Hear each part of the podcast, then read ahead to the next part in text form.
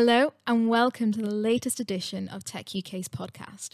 My name is Laura Foster, Programme Manager of Tech and Innovation at Tech UK, and I'll be your host for this podcast, exploring the future of business transformation at the edge and what this means for the UK.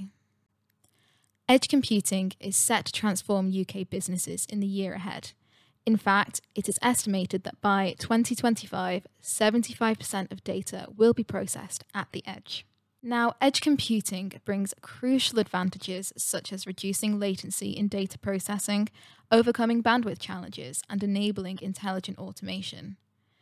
Edge is also expected to become a key part of the digital infrastructure that will deliver the full potential of transformative technologies like 5G, digital twins, IoT, and AI. In other words, we are heading towards technology focused businesses that are powered by the edge. In 2021, Tech UK believes edge computing will be key for UK organisations of all sizes and sectors. We need to ensure that they are ready, willing, and able to embrace edge computing. There are key topics we need to consider as we push forward this digital transformation. We have brought three expert speakers to this podcast today who will help us understand how to utilise edge computing. Firstly, I am joined by Stephen Pattison, who is Vice President of Public Affairs at ARM, and he will give an overview of the current Edge ecosystem and where we currently are at in the UK. We are also joined by Joe Baguley, CTO of VMware, who will focus on innovation at the edge. In doing so, we'll start discussing by cloud native edge. Many of you are aware cloud can help businesses fully leverage edge computing and bring consistency to edge and cloud. We will then discuss how edge enables adoption of other forms of emerging technologies, particularly 5G. Joe will help bring together the digital transformation at the edge. Finally, I'll be joined by Mehdi Kazmi, who is Global Head of Sales and Edge Computing from Atos. And he'll help us look at some of the unknowns of Edge, including answering some key questions around security and sustainability. I am delighted to be joined by these three great speakers, starting with Stephen.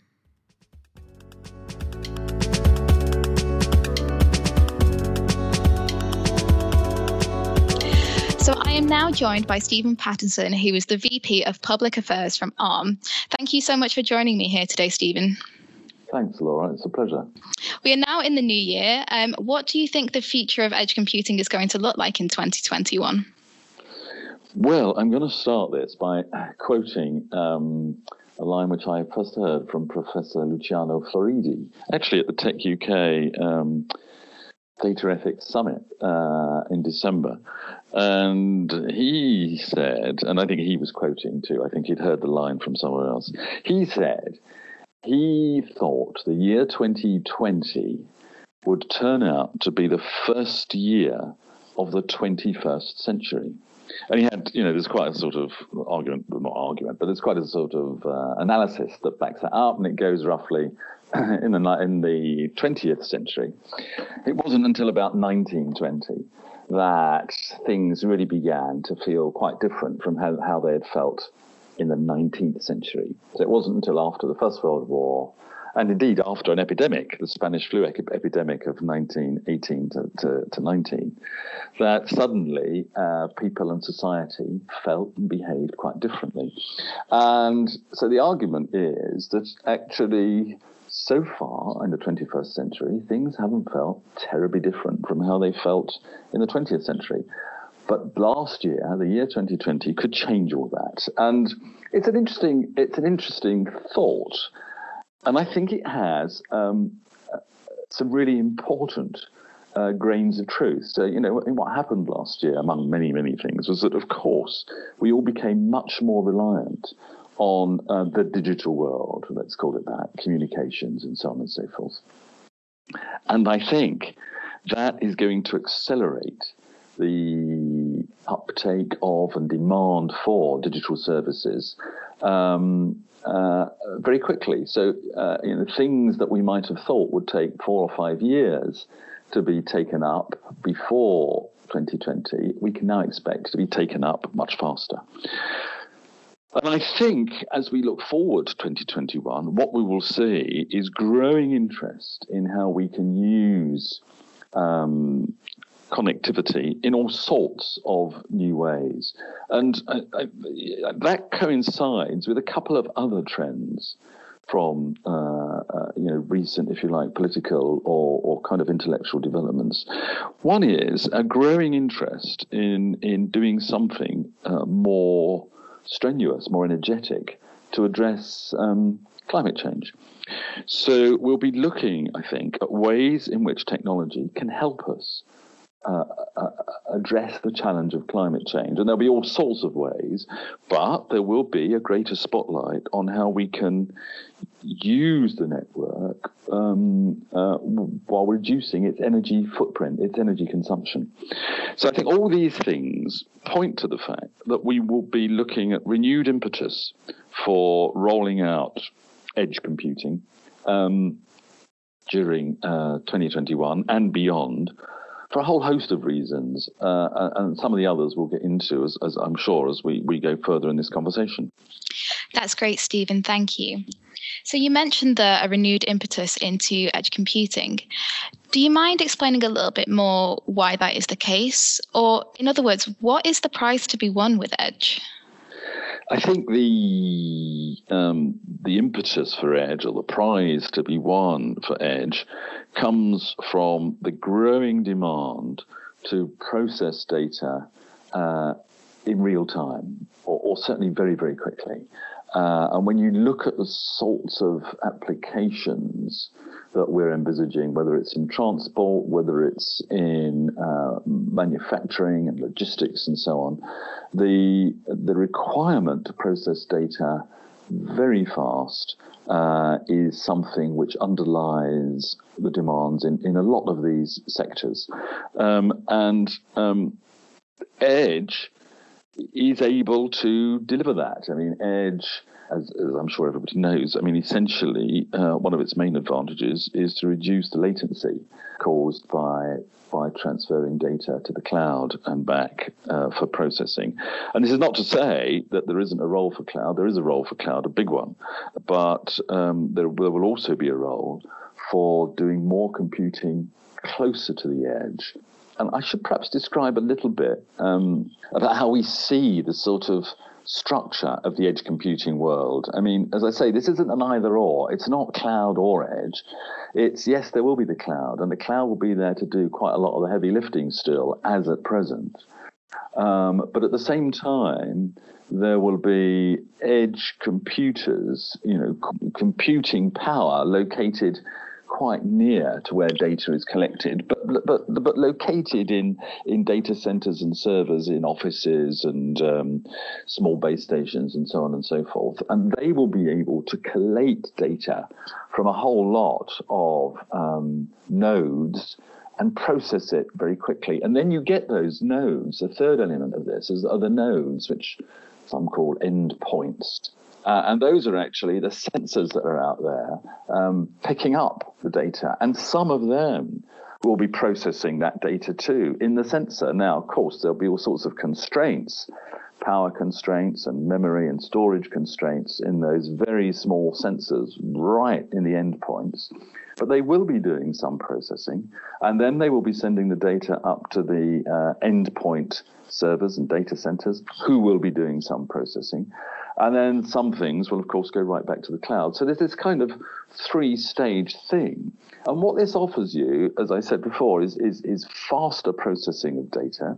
Uh, so for any application that involves real time processing, this is going to be the way to go. It offers you um, a smaller energy footprint. Uh, it, it offers you greater security. I mean, greater security certainly in the sense that the data uh, being processed in this way uh, has less chance of exposure to um, hackers and, and, bad actors and, and, so on and so forth. So uh, it, it, has a, large uh, number of varieties, I think, which will um, uh, uh continue to drive it forward uh, as we as we go ahead. I think it's important to discuss the relationship between cloud and edge and both are going to be crucial technologies for the coming years. A number of policy discussions view these technologies together in tandem, but this sometimes overshadows the role of Edge in itself. Can you explain why Edge deserves a seat at the policy table in its own right? Yeah, I mean, I think um, they go in tandem, but that doesn't mean that having solved the problems for cloud, you solved all the problems uh, yeah. for Edge. Uh, Edge has its own um, uh, problems, I mean, issues that need to be addressed. Um, you know, I spoke earlier about, um, for example, uh, more smaller local base stations that are acting as uh, endpoints, that are acting as, uh, or as, as, edge computers, that are acting as local processing sensor, sensors. Uh, and somewhere will need to be found to locate those things. I mean, some of them will be in private spaces and some of them will be in public spaces. But we need to find um, literally locations for them all. We need to make sure that the um, the connectivity systems are in place, that we've got the right connectivity. So if you envisage this kind of network of um, local data centers processing data collected from uh, endpoints around them, uh, you're going to have to make sure you've got the right um, connectivity in place. And, and with luck, you know, the coming of 5G will will really help in that area. So there are issues. Security remains a perennial issue. I mean, I said earlier that um, the security risks uh, could be reduced a bit by reducing the, the, the latency, the distance essentially that the data has to travel for processing and reducing the time it's exposed to attack. But that that's not the end of the security story. I mean, there are all sorts of issues around making main, maintaining security and making sure that the network is as resilient and as reliable and as safe as possible uh, against um, malevolent attack. So, um, and all those questions look different if you're looking at, at edge devices than if you're looking at cloud devices. So, uh, edge, as, as, you put it, you know, it does deserve a seat at the, at the policy table in its own right, and I think he's beginning to get one. I just want to touch on security for just a second, um, since a lot of your answer then did inf- involve a lot of the risks and challenges of, of Edge with cyber. Do you have any advice for any listeners today who might be looking at implementing um, some Edge infrastructure um, into the into their product or into their service? Um, what advice would you give to them to help mitigate those cyber risks?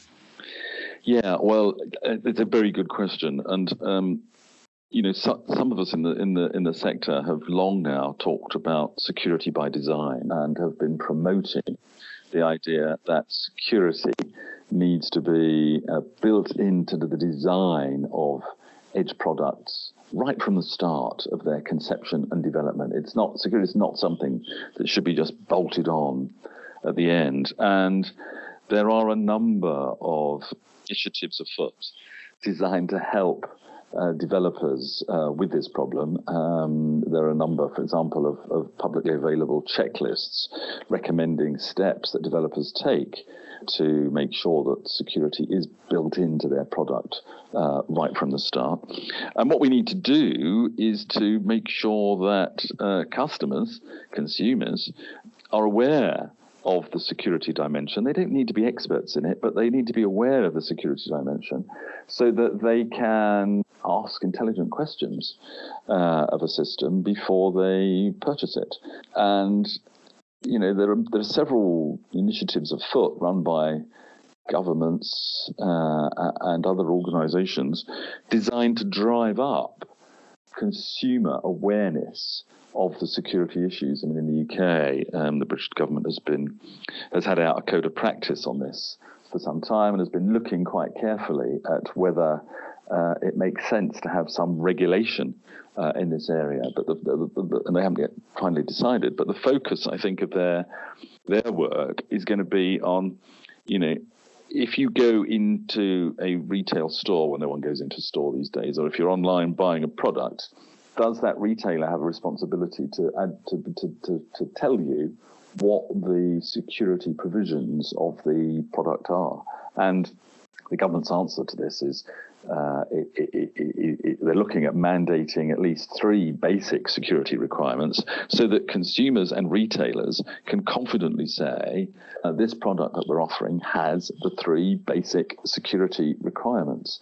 So this is a, a multi sort of faceted uh, way of driving up um, consumer awareness, and and frankly, consumer groups um, like Which have a role to play in this too, and they um, certainly they have been supportive of of some of the British government's efforts to drive consumer awareness, and they might be able to play a bigger role. You know, so in the same way, you know, almost everybody who goes to buy a second-hand car uh, lifts up the um, the hood and has a look at the engine, and if there's oil all over it, might think twice, or you know, they kick the tires, or they they use the foot brake, and if it goes all the way down to the floor and is a bit soft, they might say, well, maybe the brakes aren't as good as they ought to be on this. So some elementary awareness of certain aspects of security is, I think, what will really drive up the demand for security, and that's what the government and a number of other bodies are, are trying to promote right now, so they can drive the demand for security, which is what will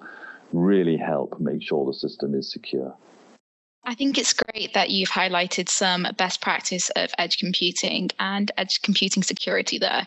And I think it's 100% correct that we need to raise awareness of the security implications of edge.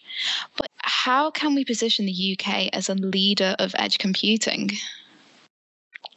Yeah, I think this is another very interesting question, and I think it's it's a question which is very pertinent. You know, as as um, the UK now emerges from its membership of the European Union, and certainly in one one vision of that future, uh, there is a there is a, a, vision of the UK as a sort of high tech high tech society leading the way in a number of tech. Uh, developments and tech deployments, and I think you know Edge is is is clearly one of those things that it would be great if the UK were to become a one of the world leaders in what does it need? It needs um, it needs a variety of things really, and I think, in fairness to the British government, it, it's trying. So, so some of Edge, I think, as I, I indicated earlier, some of Edge is, is, sort of linked in with 5G, and and certainly the government has developed uh, a range, or has helped fund a range of test beds and trials on 5G, some of which you know are, are using Edge edge, edge computing techniques. And um, the aim of the government's trials is not only to show that the technology works, but also to show that there is a business benefit um, from using the technology. And this, in my experience, is always one of the problems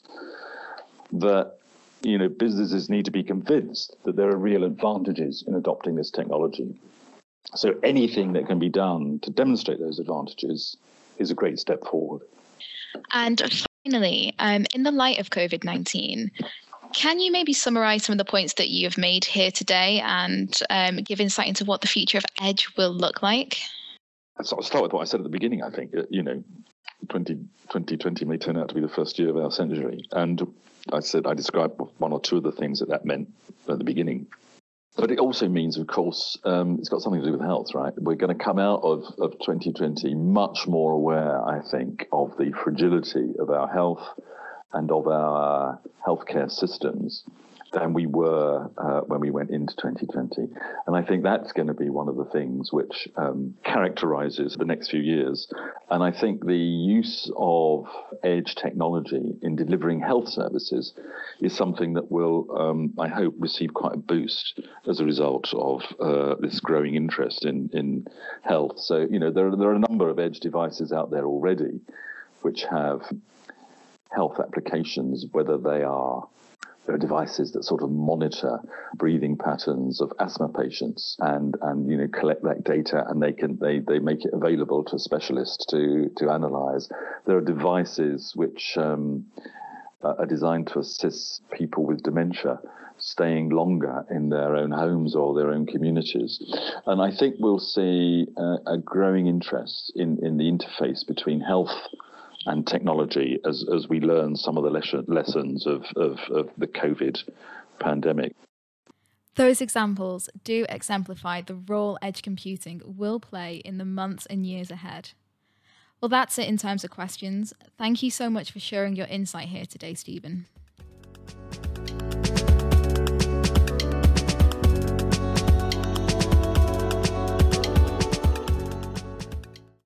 Now I am joined by Joe Baguley, who is the Chief Technology Officer at VMware. Thank you for coming along, Joe. No problem. It's really a pleasure to be here as always. Um, so we've actually got some questions around Cloud Native Edge today, but I think it's best to probably start off with a brief introduction to what Cloud Native Edge is. Yeah, no worries. I mean, I think we to, to understand that we have to understand what cloud native is first. And so, cloud native uh, is, you know, I suppose the leading place to get a definition of a cloud native is the Cloud Native Computing Foundation, the CNCF, uh, which was launched by the Linux Foundation five years or so ago. Um, and so, cloud native really, in a sort of more narrow definition, is where you take a software stack to be containerized, where each part of the packet, the app is packaged in its own container, dynamically orchestrated, and each one's actively scheduled and managed to optimize resource utilization. Basically, it's microservices. It's putting things in containers. It's just it's um, decoupling components and allowing them to scale at speed. So that's really sort of the the cloud native definition piece of this. So yes, you know your, your traditional containers uh, is, part of that, but it goes to higher order levels too in terms of you know platform as a service and functions as a service. But in the context of edge, this is really how do we enable what traditionally were very specifically defined devices in terms of their operation at the edge and make them much more multi-purpose and then allow this kind of you know cloud native activity to go on on top of them i suppose really and you know it, it does lead us into what's the definition of edge which is always a fun conversation um, well, don't worry, we don't need to give any definition of um, edge right now. But I think it would also be useful to understand the role of telcos and their use of cloud native edge. Do you maybe have an example of how telcos can use cloud native edge, or maybe give another brief definition of that? Well, yeah. So let's look a little bit at what telcos do. So, you know, if you think about traditional telcos, and let's talk about mobile telcos, because that's mainly what we're talking about nowadays, is as everyone moves from sort of 4G to 5G. If you look at what's in a normal cell tower, or um, what you've got is obviously the equipment and the, the, the, bits on top that do the actual broadcasting, the antennas. But then if you come further down, you've got all the equipment that sits underneath now. Now there's a general trend at the moment, has been for a long time, from that from moving from being very dedicated hardware, you know, from a specific manufacturer, much like we used to do a long time ago in data centers, to you know generic uh, white box to an extent, but typically it's from a leading manufacturer, x86 uh, and then on top of that, everything runs in a in a virtualized world. Well, you know, the, the great thing about that is that the next step in this is that if you've now got instead of a bunch of dedicated hardware nodes doing the thing, you've now got everything happening in software. There's a couple of benefits. The real benefit is that your your reasons for visiting those actual physical locations will go down dramatically because you can do an awful lot more maintenance, upgrades, installs remotely just by doing things in software. And then obviously you've now instead of having a bunch of physical endpoint nodes, what you've got is a hugely distributed thousands of nodes cloud, if you want to look at it that way. Uh, you know, traditional cloud computing people call it edge, but it is a hugely distributed cloud in that context.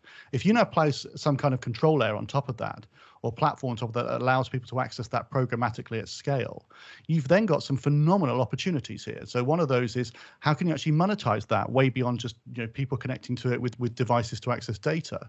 What if you could sell capacity in those cell towers to other organizations, to your customers? So you know, a really good example would be as we move into you know more demanding environments, you could get people who traditionally would deploy something in the cloud to instead deploy it right out there at the edge at the node where it's needed most. You know, so if you look at that from the context of being the telco, you're basically selling this platform now. So if I'm one of your customers, let's just say I'm a betting company, uh, instead of putting all my betting infrastructure in the cloud, what I could actually do is maybe on match days when we get to go to football matches again, I could put the front end of my betting services actually in the cell towers next to the stadiums where games are being played, and people could be doing you know real in time you know in game betting at the fastest possible speed. You know, and there's thousands of examples of where you can think about moving the compute to be closer. And the leading one of these actually is gaming, and we'll probably get to that a bit later on. Yes, gaming is one of the best use cases when we talk about cloud native edge. And yeah, let's get to that in just a couple of moments. But mm.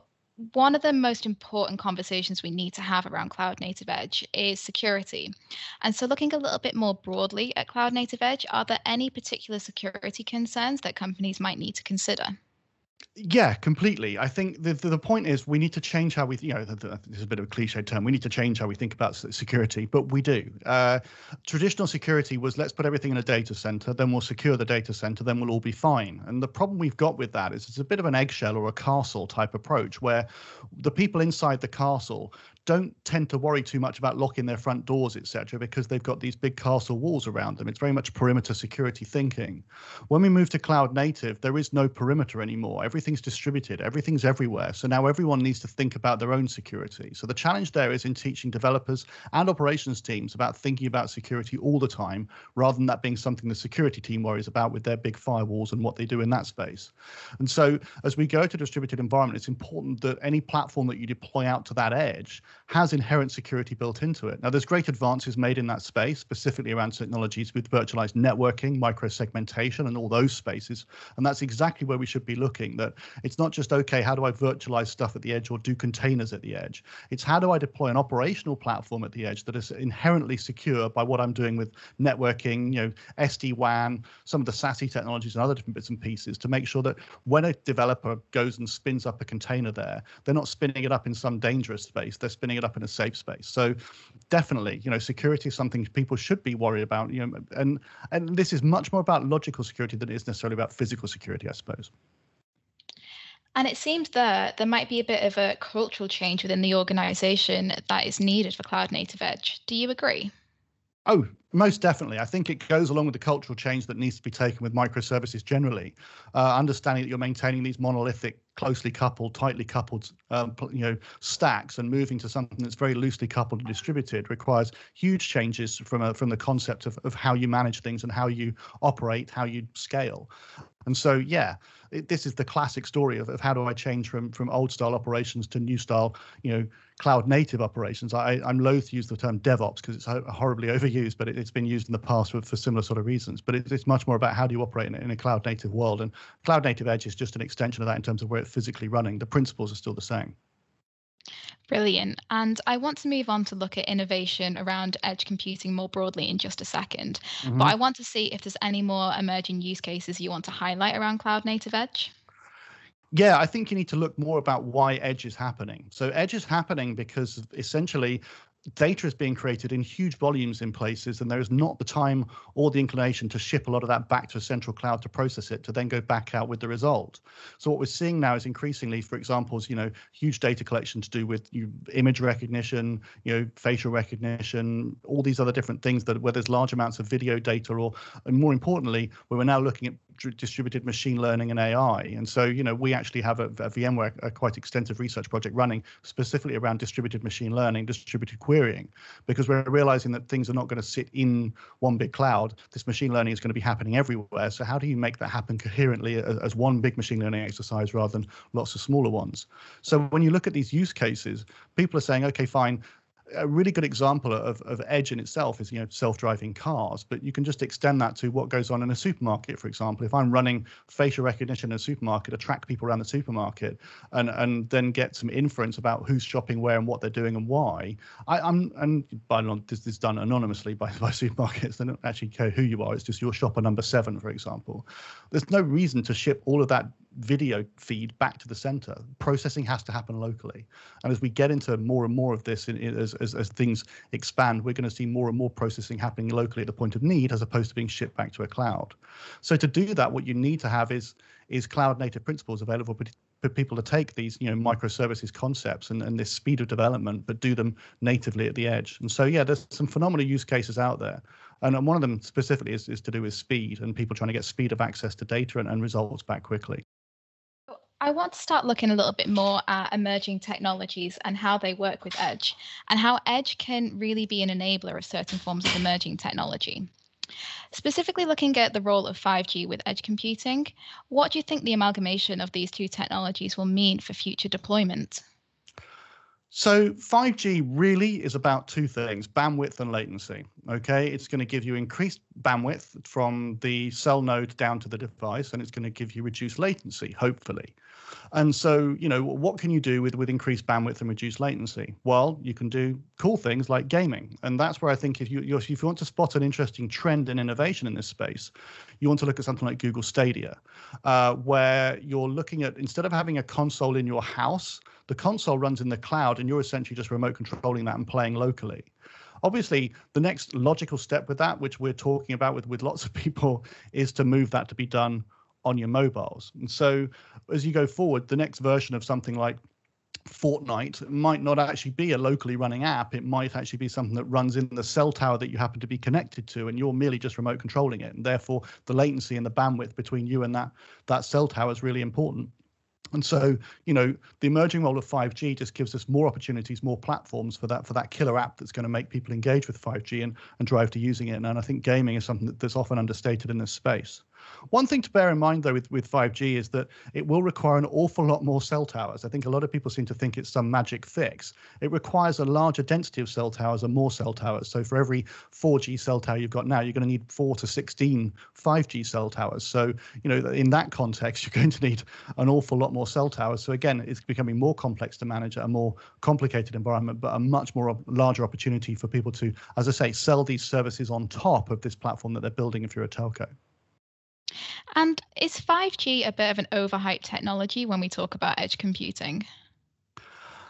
I, it depends. I mean, everyone seems to think 5G is this massive thing that's going to solve everything. I, I don't think it is.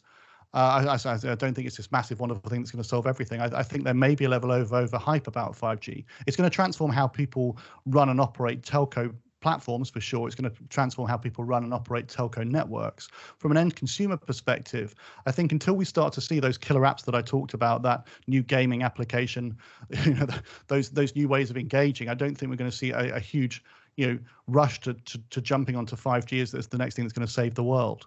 From an edge perspective, it just gives us more opportunities in terms of when we're deploying edge devices around bandwidth and latency, as I mentioned before. So, you know, certain scenarios where you may be limited in bandwidth and latency as to what you can do at the edge might be further facilitated by, you know, 5G doing that. I think, but then when you look at the general trend around edge computing is around the fact that we'd have low bandwidth and latency, so need to do more at the edge. It's kind of going to be an interesting balance. It just gives us more options as we go forward. But I don't think, you know, it's it's probably the most exciting thing. Yeah. And you touched on before some of the really innovative use cases that edge computing is going to be crucial for. And these are quite consumer based, especially around gaming and esports, which are mm-hmm. incredibly mm-hmm. popular at the moment. But why don't people seem to be that aware of the role of edge computing in this? And is there anything that we need to do to help raise awareness of the importance of edge computing in the future? Well, I think we've we've rotated dramatically as an industry to put everything in the cloud, right? So the answer is put it in the cloud, put it in the cloud, put it in the cloud. I think um, for most people, that seems to be put it in one, you know, a large cloud data center. I don't think what people realize is that the cloud can include the edge too as a concept. In terms of what you're actually doing is you're putting it into a microservices architecture that has a distributed nature that can be run anywhere and can scale anywhere. So actually, you know, if we start to talk about the benefits of enabling your your architecture, your application to scale to be closer to you, to have you know processing happen locally at, at, a, at, a, at, a, at a different cost basis or a cheaper or, or whatever. I think that's really we need to start talking to people about. You know, edge computing is is is the next thing. I think that the challenge we have is people tend to knock this back because they go, oh, this this is just the you know the traditional centralized, decentralized, centralized, decentralized cycle of IT. I think what people miss in that is every time we go through that cycle, what we end up with is is a, a centralized control plane. So what we're doing is we said, okay, fine. Look back before cloud, we had these, you know, massively disparate systems with, you know, a, a, different way of managing what we did in the data center to a different way we did of managing things in the cloud, and and and you know, very different to how we did that at the edge. Once we then moved things to be running in cloud data centers, we started to settle on new scalable ways of operating, such as cloud native. And what we're now saying is, okay, well, instead of that horrible disjointed world of, of MPLS networks and WANs and all this nasty stuff you used to have before to enable you to do edge computing, which is why it was so hard, we can now very simply extend that cloud operating model to the edge And therefore, the possibilities are huge. But we're doing that because we centralized the control plane. We now have one distributed model for compute networking and storage, for example, and security on top of that. So I think that's where we have to sort of start to sell the benefits of this in that, you know, this edge is not like the edge of 10 years ago. A lot of those challenges have been built, a lot of those challenges have been overcome. It's far easier to deploy an edge device, it's far easier to manage it. And, you know, there's been great advances in that space too. You know, one of the great innovations recently, obviously, is, is ARM processors. And I know, you know, Stephen's been talking um, from an ARM perspective here, but for us, what you've got now is, is a greater array of, of low of low power consumption processors that are ideally suited for edge computing. And at VMware, we've actually brought out a hypervisor for ARM, and we now can get this this edge computing platform running on Raspberry Pis, which is, is pretty cool when you think about it, right? So you know, there's this opportunity now for people to start to understand they can deploy really interesting technology in really simple ways to achieve some phenomenal scale that they couldn't dream of five, ten years ago. I completely agree. And we're talking about almost a completely different edge ecosystem over the last 10 years. But this might maybe raise a different point here. Is there a problem in the difference of pace between industry and what industry is aware of around edge computing, and then as also what the research institutions are really pushing forward? And if there is this little bit of a gap, how can we really push forward innovation by bringing the two together in the UK? so there's there's a very famous saying which my CEO Pat also loves, which is that the only reason God built the earth in seven days was because he didn't have any legacy. Um, I think when when you look at well, you know, people always bemoan, oh, we're doing these amazing cool things in our R and D. Why can't you guys deploy them? It's like, well, because I've got all this other stuff I have to manage and run, and I can't just put this new thing in and, and just take up. There's there's all these things that stop me. So, and the things that stop you isn't a will. People want to do these things. Industry wants to advance. I think they're held back. They're held back by a few things. They're held back by their existing legacy. They're held back by existing operating models, and they're held back by regulations. And so I think, if anything, you know, how organizations like Tech UK and, you know, the manufacturers and, and, and the developers like ourselves can be helping is in helping working with the organizations that, that set those regulations for a start to ensure that they keep pace and are, and are a bit more future ready in that respect. And at the same time, we need greater education in the marketplace around how, as I've talked about through all this, as people start to adopt cloud native techniques and technologies, these microservices technologies, whether it's in the data center, in the cloud, or at the edge, there is a change in how you think. There's a change in how you operate across the board in everything you do in IT. You don't have separate silos for compute, network storage, and, and security. They they all have to talk to each other, and in fact, they all have to come together to build one coherent platform. So, you know, what can we do? We can better educate people. We can make people more aware of the, those changes. And, and like I say, whenever I get involved in any conversation about technology, which is oddly multiple times a day in my role, it always ends up being a discussion about people and process. I feel like I'm going to call it Baguley's law, right? You know, any any discussion if it goes on long enough will end up, if it starts on technology, end up being about people and process. So, you know, how do we help? We need to help people evolve their people and processes as fast as possible. I think Tech UK is doing great things in, in that space already. Thank you, Joe. And that's really great to hear. And maybe we should start adopting Baguley's law as well. um, so, one question that I have been asking to every speaker on this podcast today, and the question that I'm going to finish it with is what do you think the future of Edge is going to look like in the UK, especially in the light of COVID 19? So we've seen uh, a great uptake of SD-WAN solutions as a result of COVID-19. As we shift a lot of people to be working from home, there's been a lot more people dealing with low bandwidth, bad broadband, etc. So our our SD-WAN solutions have been have been picked up massively. Um, I think uh, how's it going to drive the, the, the, future of Edge and, and the light of COVID 19? I think it's just going to help accelerate the adoption of some of these technologies, if you ask me. As we become more into a distributed workforce, we just announced, you know, recently our, our, our new our new, our new working policies at VMware around enabling our people to have choice about where they work. They can choose if they work at home, they can choose if they can work in an office, or it's, it's up to them really. And, and it diversifies also where we can hire from. I think that's just going to highlight even more the, the, the need for not everything to be located centrally and, and, and things to be distributed wherever that whether that's how people are creating or how people are consuming i think it's going to it's to change dramatically thank you so much for joining us here today joe it's been my pleasure thanks very much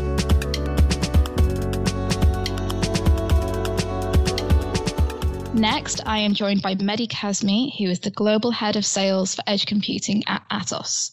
Today, Mehdi will be discussing two of the key principles of edge computing cybersecurity as well as sustainability. So, good morning, Mehdi. Thank you for joining us here today. Would you like to take a moment to introduce yourself and your topics? Thank you, Laura. Uh, good morning, everyone. Um, my name is Mehdi. I look after global sales for Edge Computing. Uh, today, we'll be talking about one of the key fundamental, which is uh, security, but also one of the benefits uh, from edge computing. And we'll be talking about sustainability. Thank you. So I think it's best to just jump straight into the questions. So yep. to begin with, when we discuss edge security, what do we mean?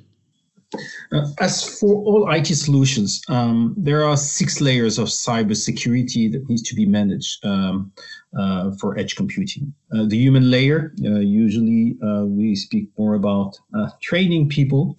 the perimeter and physical security, network security, the endpoint security, the application security, and also data security. So, before we discuss the challenges around cybersecurity for edge computing, I think it's really important that we actually highlight some of the security advantages of edge computing. Yeah, edge servers and uh, associated devices are installed anywhere.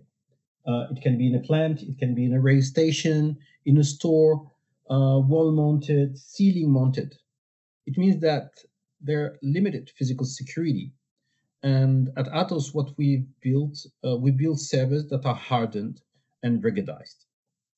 Brilliant. However, that's all quite complex. And if you are a company just starting out on your edge computing journey, it might be a little bit difficult to know how you can harness the benefits of privacy and security for edge. So, my next question for you is if you are a company starting out on your edge computing journey, how do you best navigate the benefits of privacy and security elements for edge computing? Assume we're in a very competitive industry um, and your production environment needs real time reaction in closed loop. There's a need to transfer real time data and process all those data real time. Compute needs to be provided inside an environment where connectivity and response time can be tightly controlled. All production data about processes, machines, quality inspection should be kept private and can be hosted in a niche sovereign mode for the company. Usually, we link edge computing to, to the cloud business outcomes from those uh, production data could be then be shared in a cloud instance for reporting purpose or by connecting it to a, an ERP system, for instance. Edge computing provides a perfect response to these high stakes challenges. So, as with any emerging technology like edge computing, security is crucial and needs to be considered. Do you have any other key factors that you would like to bring up um, for customers going forward, or anything else generally that you would like to add? Yes. Um, in fact, edge computing is extending rather than replacing the cloud. So it's simply not enough to have a security policy in place as described earlier. The policy alone will not protect the company from threats. Employee focused security measures such as training and employee engagement are the most productive tactics being used by company to safeguard themselves against future cyber threats. Thank you, Mehdi. As we're nearing the end of this podcast, I wanted to finish off by talking about some of the sustainability implications around Edge to leave our listeners thinking about the future adoption of this technology. Yes, uh, in the coming years, businesses of all kinds are likely to be subject to strict rules on CO2 reduction. Um, in this context, uh, they will have to work to reduce their energy footprint.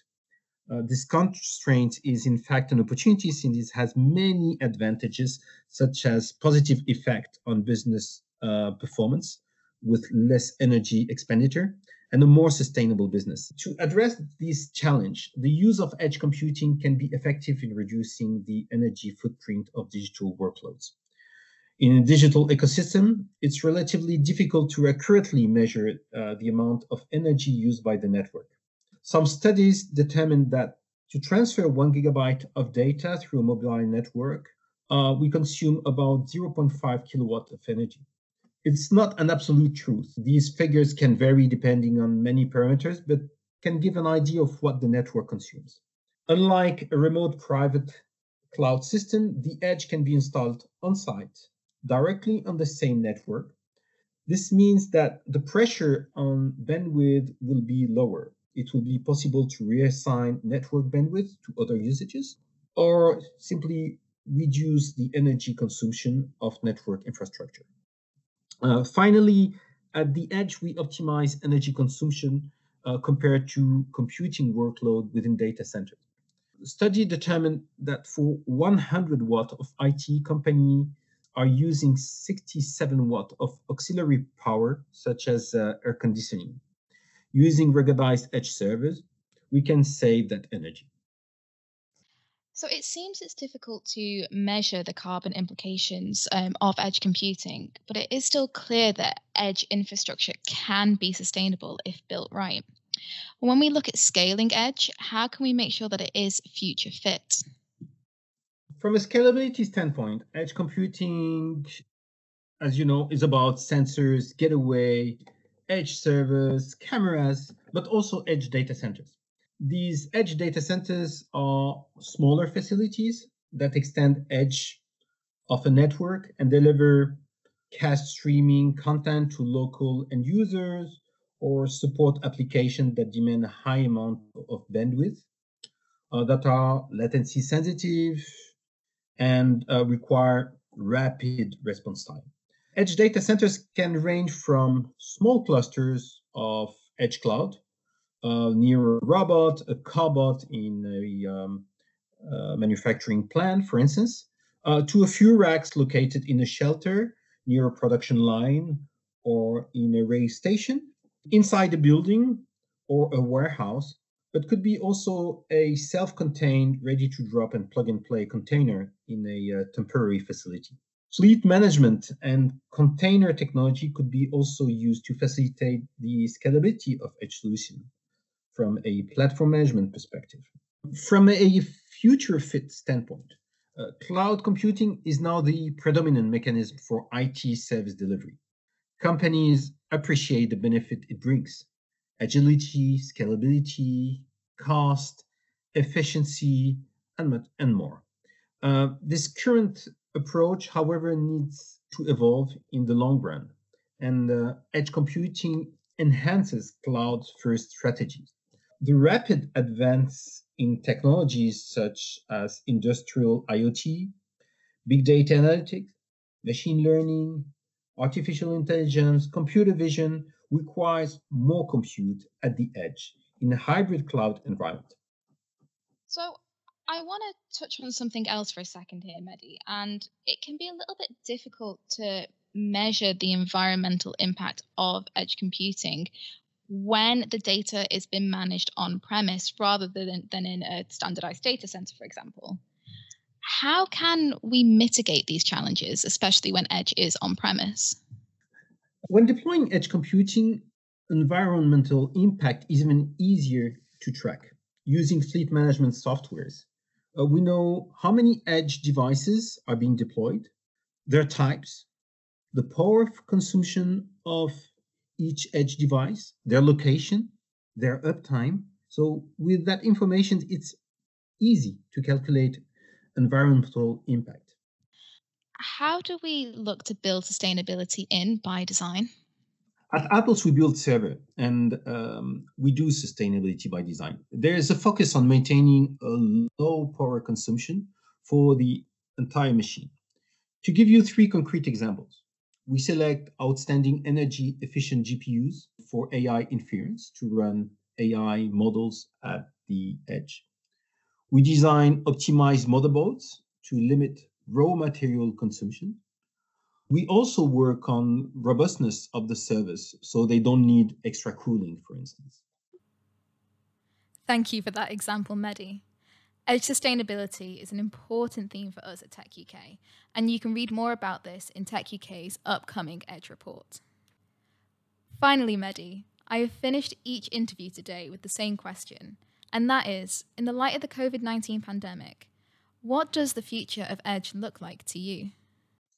Uh, COVID has been a huge accelerator for edge computing. Uh, to give you some examples, thermal camera screenings in airports are using uh, edge computing. Some customer sites uh, were having to shut down due to lack of staff in COVID. Several were critical sites required for emergency services. So we've deployed AI computer vision at the edge, allowing sites to safely run partially unmanned during the day and fully unmanned at night. We've also deployed occupancy control systems in retail. We deployed also social distancing violation tracking in public areas like race stations. We see also that edge computing is a revolution in IT world and will be accelerated with 5G development. 5G bringing speed and mobile edge computing reducing latency by bringing compute capabilities into the network closer to the end user.